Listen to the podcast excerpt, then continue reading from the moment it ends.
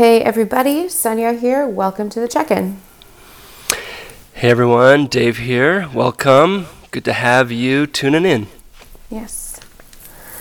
Woo. That's all I can muster. That's it. That's my energy this morning. I thought you were the one that was going to have a jingle today. I thought you were going to do a little song. Yeah. Woo. That's what we got. One step too far. Jingled out. I haven't had. I just am about to take a sip. My first sip of coffee. So. Oh, well, let's have this be a shared experience. This moment will be. There will be a transformation in this particular podcast. Right. Okay. Non-caffeinated to caffeinated. All right. Let's experience this. All right. Take a drink. Okay. Here we go. I kind of heard it. That was interesting. Yeah. Now I say it, and people are going to be listening for that particular. The gulp. Yeah. It's nice. Yes. Anyway, glad you're here. Those of you that are, listening. This is where Dave and I check in with one another, see how we're doing, what we're noticing. So, Dave, I'll just start with you. What is going on with you? What have you been noticing lately? I just want to back up and just do a bit of a general kind of rant. Not rant. Update. I don't know. Where are you at in terms? Because we started this whole podcast around COVID, sheltering in place. How do we check in with one another when we don't have the community spaces and places that we naturally go to do that? Mm-hmm. We're probably all fucking zoomed out by now. Like, oh my gosh, so many Zoom calls. So we're deep into this. I don't even know the time. Like, it's just crazy. Yeah. What's your update in terms of Portland? Are you sheltering in place still? What's going on? Yeah, we have not entered phase one. Our particular county has not. We're supposed to be opening up, it starts tomorrow. Oh, okay. But it's interesting because at the same time, there's just a lot of caution because Oregon is also experiencing an increase of coronavirus. So there's some mixed messaging / caution / I think they're trying to appease the people. Like, we've been inside for so long and people want to be able to go to bars and restaurants, get their haircuts. For sure. And we are out protesting. I don't know. There's such there's a range. There are people that are still, I have friends that have not gone anywhere, have been sheltering in place and been completely isolated. And I've been participating at protests. Everybody's masked, but it's still. Yeah. I get not that. Distance. We're not staying 6 feet apart as we march. Yeah, I've not seen that on the. Yeah, I don't know any protest that's doing that. Or when we rally together, we're not doing that. Right. Yeah, it's interesting having two pandemics going on and what that's presenting. Yeah, we just are opening up phase two this week, or next week, end of this week, next week. So restaurants and barbershops and what are opening. But yeah, our numbers are so low, that I think there's just public pressure to go, why is this taking as long as it has? Right. I think there's 20 cases right now in Ontario. Mm. So total. So yeah, it's if you're talking about flattening a curve, I think we've done that. But it's interesting to see how strange people are in the opening. Like, I was at my chiropractor, and just everything's weird. It's just no one knows really quite how to function socially. So the social awkwardness is just interesting. Yeah. So we're starting phase two. Anyways, just wanted to get an update because that's kind of how we started this and wanting to know, if you're socializing yet. All right, want me to dive in? Jump in? Yes, please. The thing I'm noticing really yesterday, sitting in it a lot yesterday, is my own privilege. So to unpack that a bit, as we are experiencing just Black lives getting snatched from white supremacy. We have seen, 3 significant Black lives lost one week after another. That's really led to just a massive movement of Black Lives Matter and protests and just an awakening around the atrocities of white supremacy. And so, what I was on a, you actually hosted the call yesterday, but I was attending, and with Jonathan Brooks, who is from Chicago, in an under-resourced community, black community, and him telling his story made me so aware of my own privilege in this whole process. And so much of what I observe is in my head because I don't have a context in which this is happening to the degree in which he talked about. So yeah, just sitting in, and just a few highlights for me is I don't know anyone with COVID. I don't know anyone in my neighborhood with COVID. And most of the people that I know are not affected financially by COVID.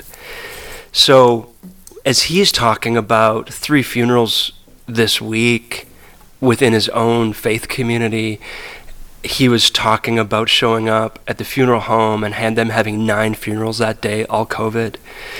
Him talking about the tension of, do I protest or do I stay home because I need to protect my community from a virus that's affecting primarily marginalized communities? Just hit me and going, okay, that's not my reality. I'm not making those decisions. And then him talking about the injustices within his own community of 24 years of hard work to address food security and seeing businesses begin to trust and come into their neighborhood. And literally in 24 hours, that get destroyed. And the pain of that, and the tension of that, of wanting to see protesting and wanting to sit in the pain of what has gone on for really hundreds of years, and the realities of that, but then also the pain of we're trying to build something here, and now that's been destroyed. So the questions that he is posing, the tensions in which he's feeling, not in his head, but in his body, as he's living it out in his place, was so removed from my reality. And I just sat in that and going, I have so much privilege that I get to think about the tensions based on how I respond to a Facebook post. Mm-hmm. Like, that's the limit of my dealing with this. How do I respond to this? Oh yeah, that's a tension. I'm not really into rioting, but man, I understand the pain in which they're rioting from. I get it. How do I respond to this? So that's my tension. Right. It's thinking. It's in your head. It's thinking in my head. Jonathan's tension, I could feel it embodied by his posture, the weight in which he's carrying something. And that's just one example of one person in an under-resourced black community. Those are all over America and Canada. And what does it look like then to show up, to have my privilege not just confronted, but what is it to link together across neighborhoods potentially? What is it to actually see a better world emerge? To see, Jonathan said this one quote that really hit me, that we can dismantle all we want, but if we're not replacing it with a new narrative, all we're leaving is empty spaces. And that just hit me. And I'm going, okay, we can destruct, we can dismantle systemic racism and white supremacy, but what is it being replaced by? And how do we do that work together of replacing, of desiring a new world that is equitable and just, where we elevate experience and story and narrative, not money and mind and comfort. So, yeah, I just been thinking a lot about just seeing my privilege and just how large and massive it really is, and then how do I be part of the rebuilding? Because I long for that kind of world. Yeah, I'm wondering if it's important or. I guess my first thought was when you were talking, because even as you're describing the solutions, they're head solutions, right? Like you're thinking about it and it's like, how does that, or did that, as you were listening to Jonathan and you heard that, did it move to your body? Is it important that things move from our heads to our bodies and hearts? Like, these are some of the questions that I had. You don't have to answer them. Some of them are rhetorical. But in building empathy, partnership, coalition, linking. Does it have to, like, yeah, I don't know, I'm just thinking, like, what gets us to movement or to actual shifts and change and transformation? Right. I think story and narrative are so important in that. Mm-hmm. And it's like, I got to feel, as Jonathan shared his story, experience, and narrative, mm-hmm. I moved to my body. Mm-hmm. It wasn't in my head anymore. Mm. This is a real person who I love mm-hmm. deeply, and I got to see into his world, mm-hmm. his pain, mm-hmm. his context. So now, in some ways, the term that you've coined, the privilege of distance, was removed from me. Mm-hmm. This is now a friend, allowed a brother. Allowed you a window and experience into, yes, into that. Yes, yeah. So for me, I think it maintains head as soon as the privilege of distance is still distant. Mm-hmm.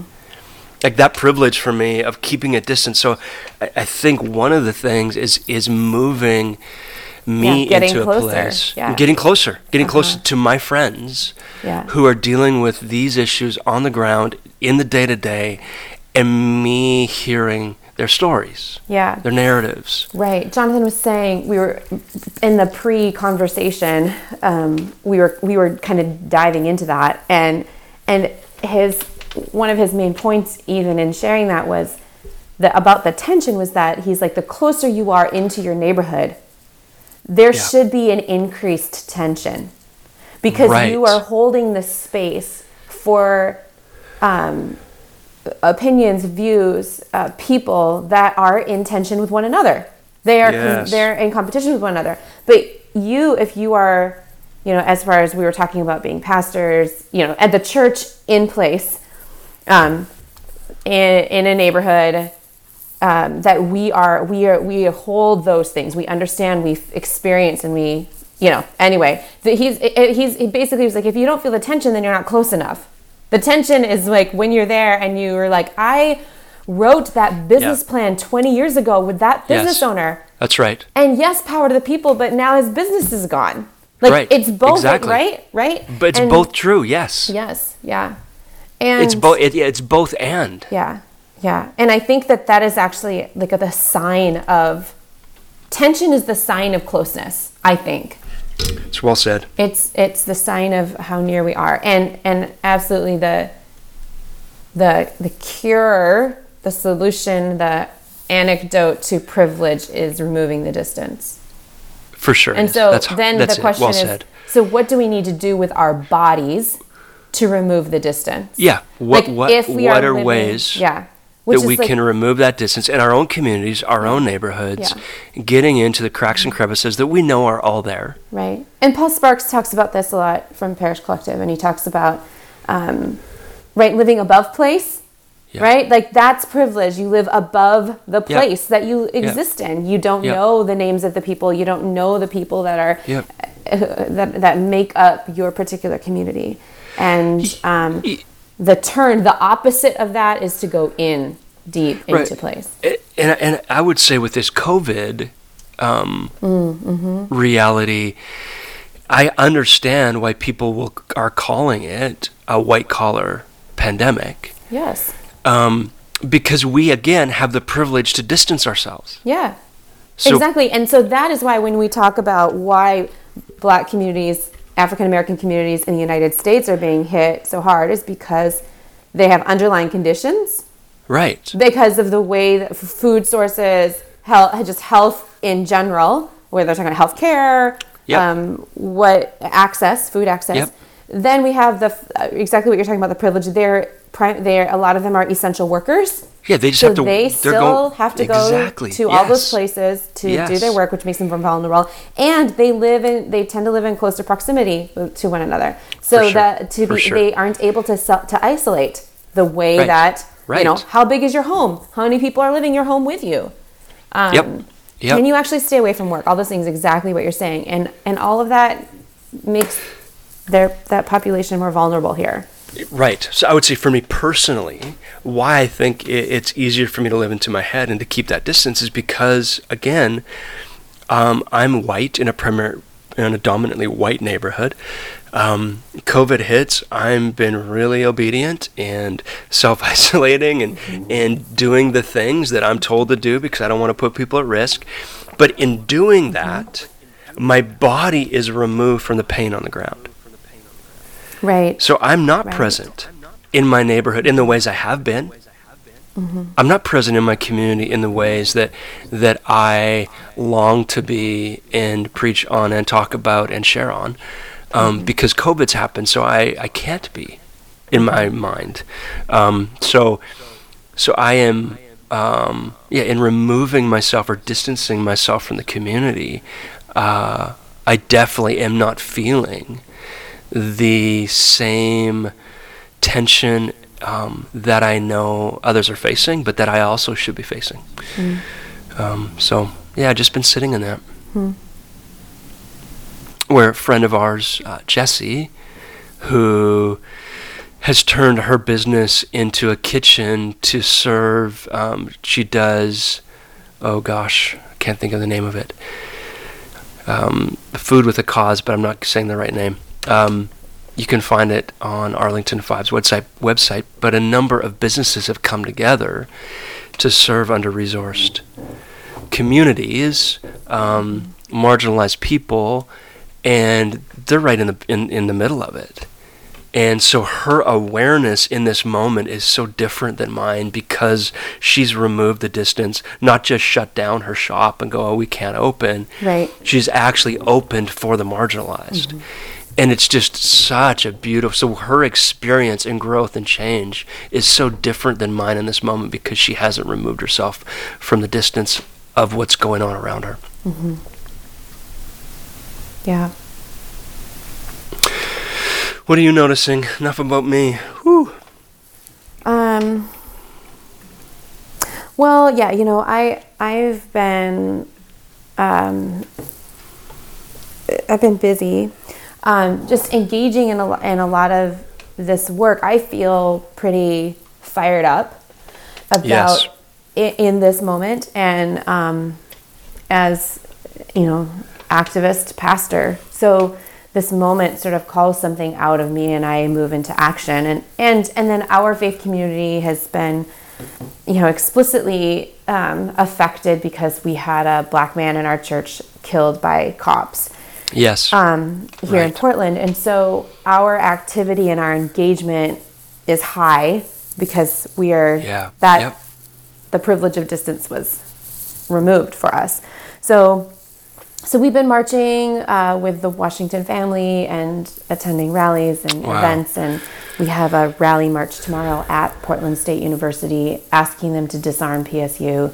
Amazing. So there's been a lot of, you know, I'm learning a ton as far as organizing and seeing, there's so many amazing, great people who have been doing this work for so long, building those, like doing the work, building the coalitions and the networks, and it's just amazing that you realize all of that hard work, and sometimes those days that seem mundane and nothing's going on, prepare for the moment when you need go into action. And so we've been able to tap into a coalition here in Portland. And so that's just been amazing. So we're not having to do a lot of inventing in the moment, but there's things already built. So that's been fantastic. And, you know, I don't know. I'm tired. I'm pretty tired, and I definitely feel it in my body. I'm exhausted and not eating as well as I need to be eating. I forget to eat. I think the last 2 days it's been like 2 or 3 in the afternoon when I remember that I haven't eaten. Is your thing? And I'm like, oh, I've only had 2 cups of coffee, and it's not the best. I was walking away from a rally yesterday, and first of all, it was a really charged and amped rally, and it was powerful, and it was just an amazing event to be a part of. And I shared about Disarm PSU with Kayla Washington, Jason's oldest daughter, and so it was just a powerful moment. And I was walking away, and my body was shaking. Like I could feel like that. It was like it was just intense from the moment, and then not having food. Both of those things working together. So anyway. I'm tired. I can tell one of the ways in which I know that I'm tired as well is that my emotions are much more on the surface. I don't have a filter, and I'm a feeler, not a thinker. So even in the webcast yesterday with Jonathan, I was actually having post hangover, emotional vulnerability hangover. Sure. And part of it was because I knew my emotions were so upfront, I could not, my thinking was disrupted. Right. Yes. And so in the moment, I'm hearing Jonathan talk, and it was my brain could not come up with a response. I only had feelings. But I had to have words. And so my words were just feeling words, and I felt like I was rambling. And anyway, and then I was just frustrated with myself for being that person in that moment because, anyway.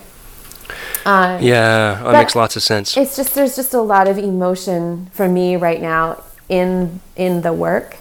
And then honestly, just not enough time to sit with it and to allow it to distill into a concentrated language and expression. So, that's kind of that's the work that I need to do independently. That's fascinating. And I think this is, again, maybe I'm just processing, maybe you living into your fields, and you're a 4 on the Enneagram for those that care at all about that.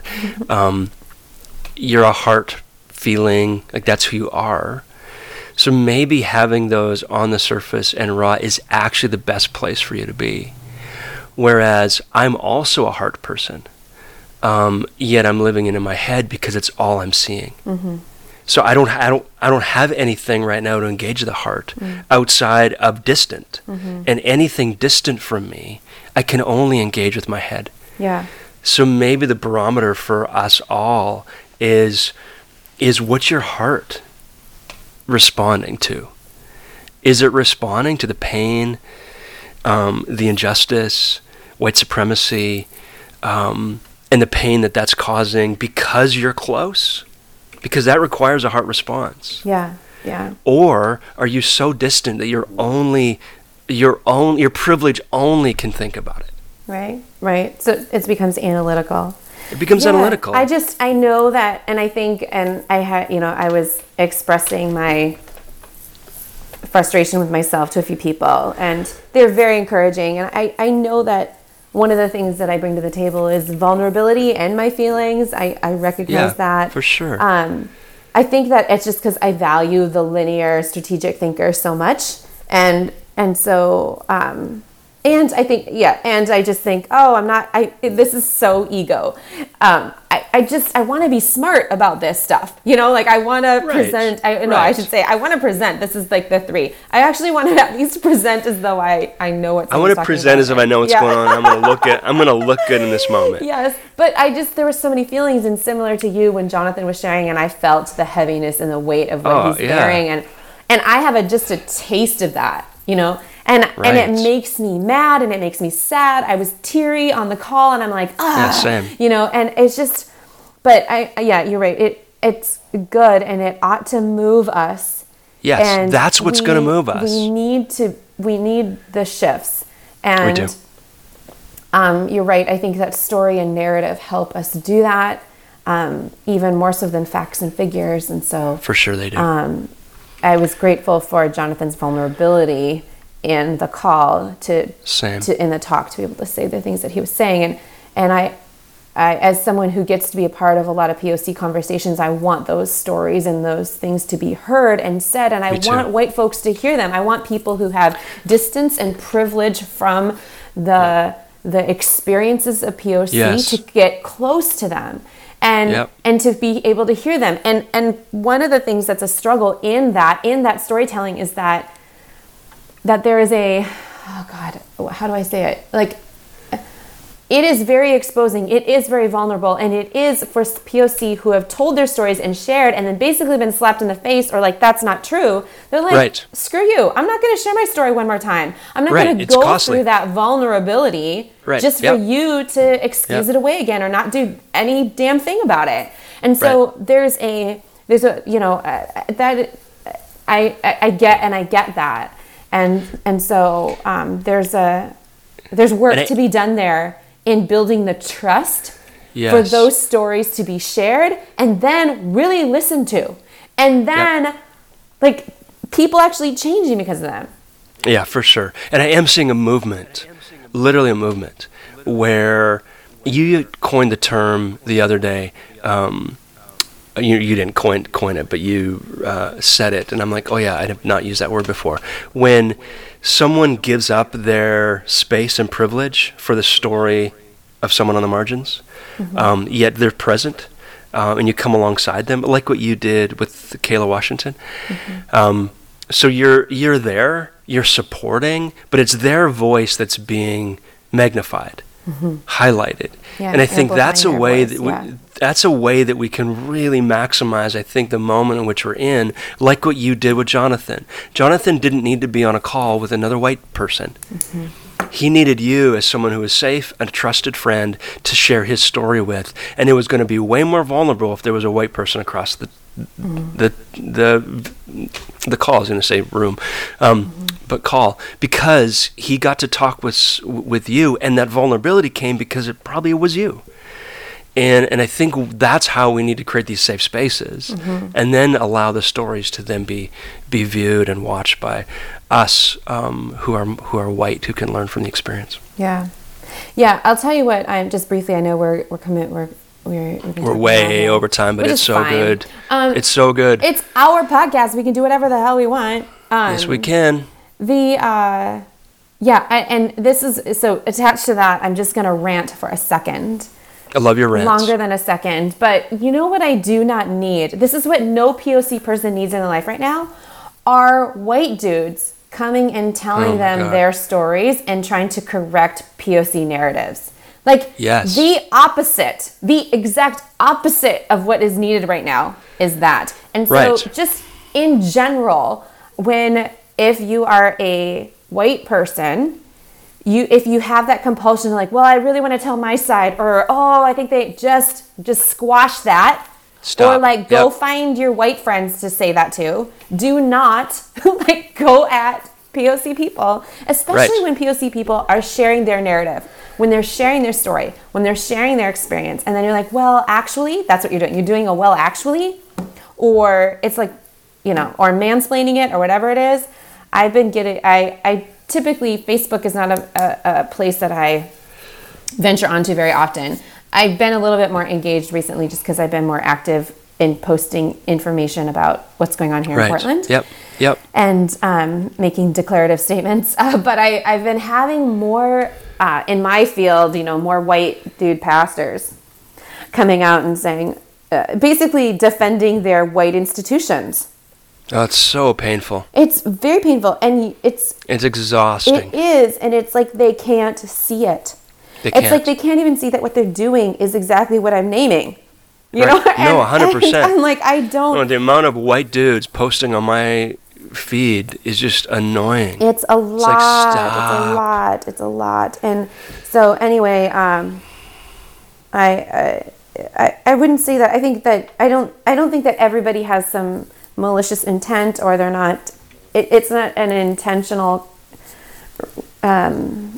racism or gender bias. It's not intentional. It's just there. And I'm like, I can't help you see. I'm trying to help you see it, and you can't see it. I can't. This is not my job, and it's certainly not what I want to do on Facebook.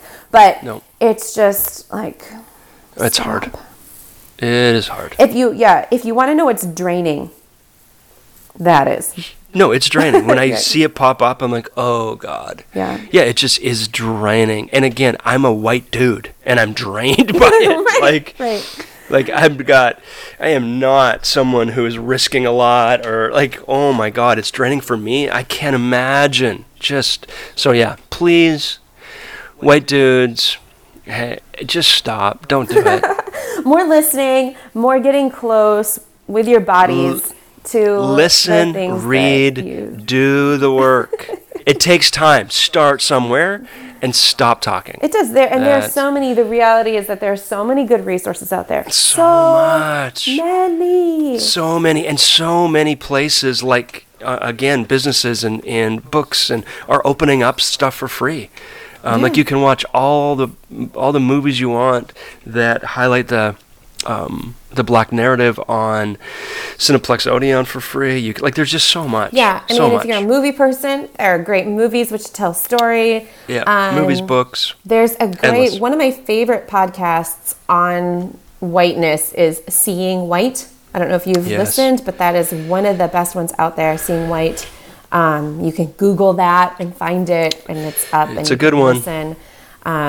There are just so many really good places. Yeah, so many things. So go, find them, listen, do the work. There, that's it.